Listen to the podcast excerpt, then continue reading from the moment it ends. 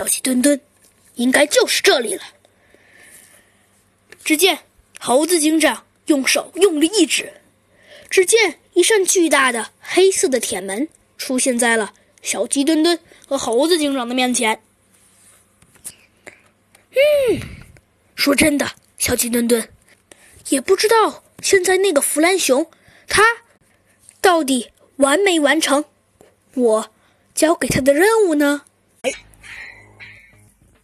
天下无敌、帅气无比的小鸡墩墩来破案了！欢迎大家收听《小鸡墩墩探案记》。黑暗的降临第2章。只见猴子警长和小鸡墩墩站在一扇大铁门前。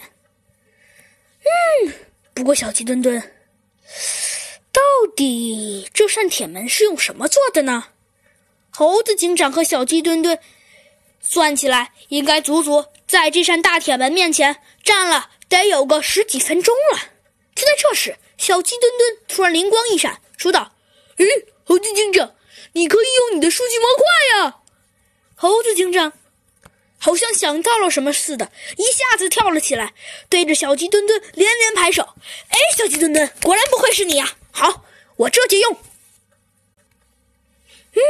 小鸡墩墩，你看。只见猴子警长把一堆数据移到了小鸡墩墩面前。我刚刚检测了一下，这个门金属的成分只有2。你看小鸡墩墩，而且这个门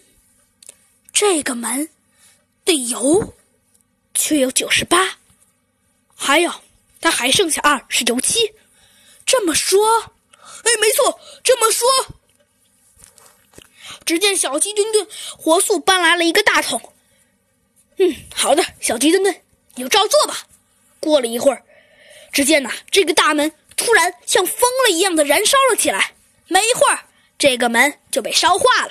请问小朋友们，你们知道小鸡墩墩到底拿了些什么，才让这个门这么快的就被消化了呢？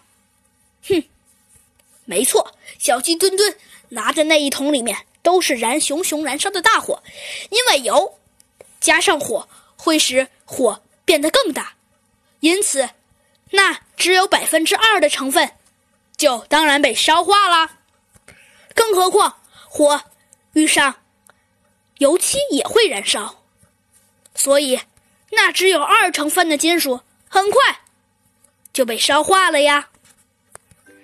只见猴子警长和小鸡墩墩刚走进大铁门里，一张半人半机械的熊头就进入了他们的眼帘。你们终于来了，猴子警长。这几个门卫探不经打了，你们的任务我早就占办了。他们还没几下就被我的机械手臂早就打成肉饼了。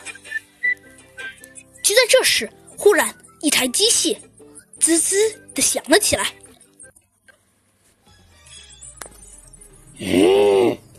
你们来了，果然没有让我失望啊。既然来到了我白猿的天罗地网，就别想逃出去。至高无上的白虎大帝收留了我，那么我就不会让他失望的。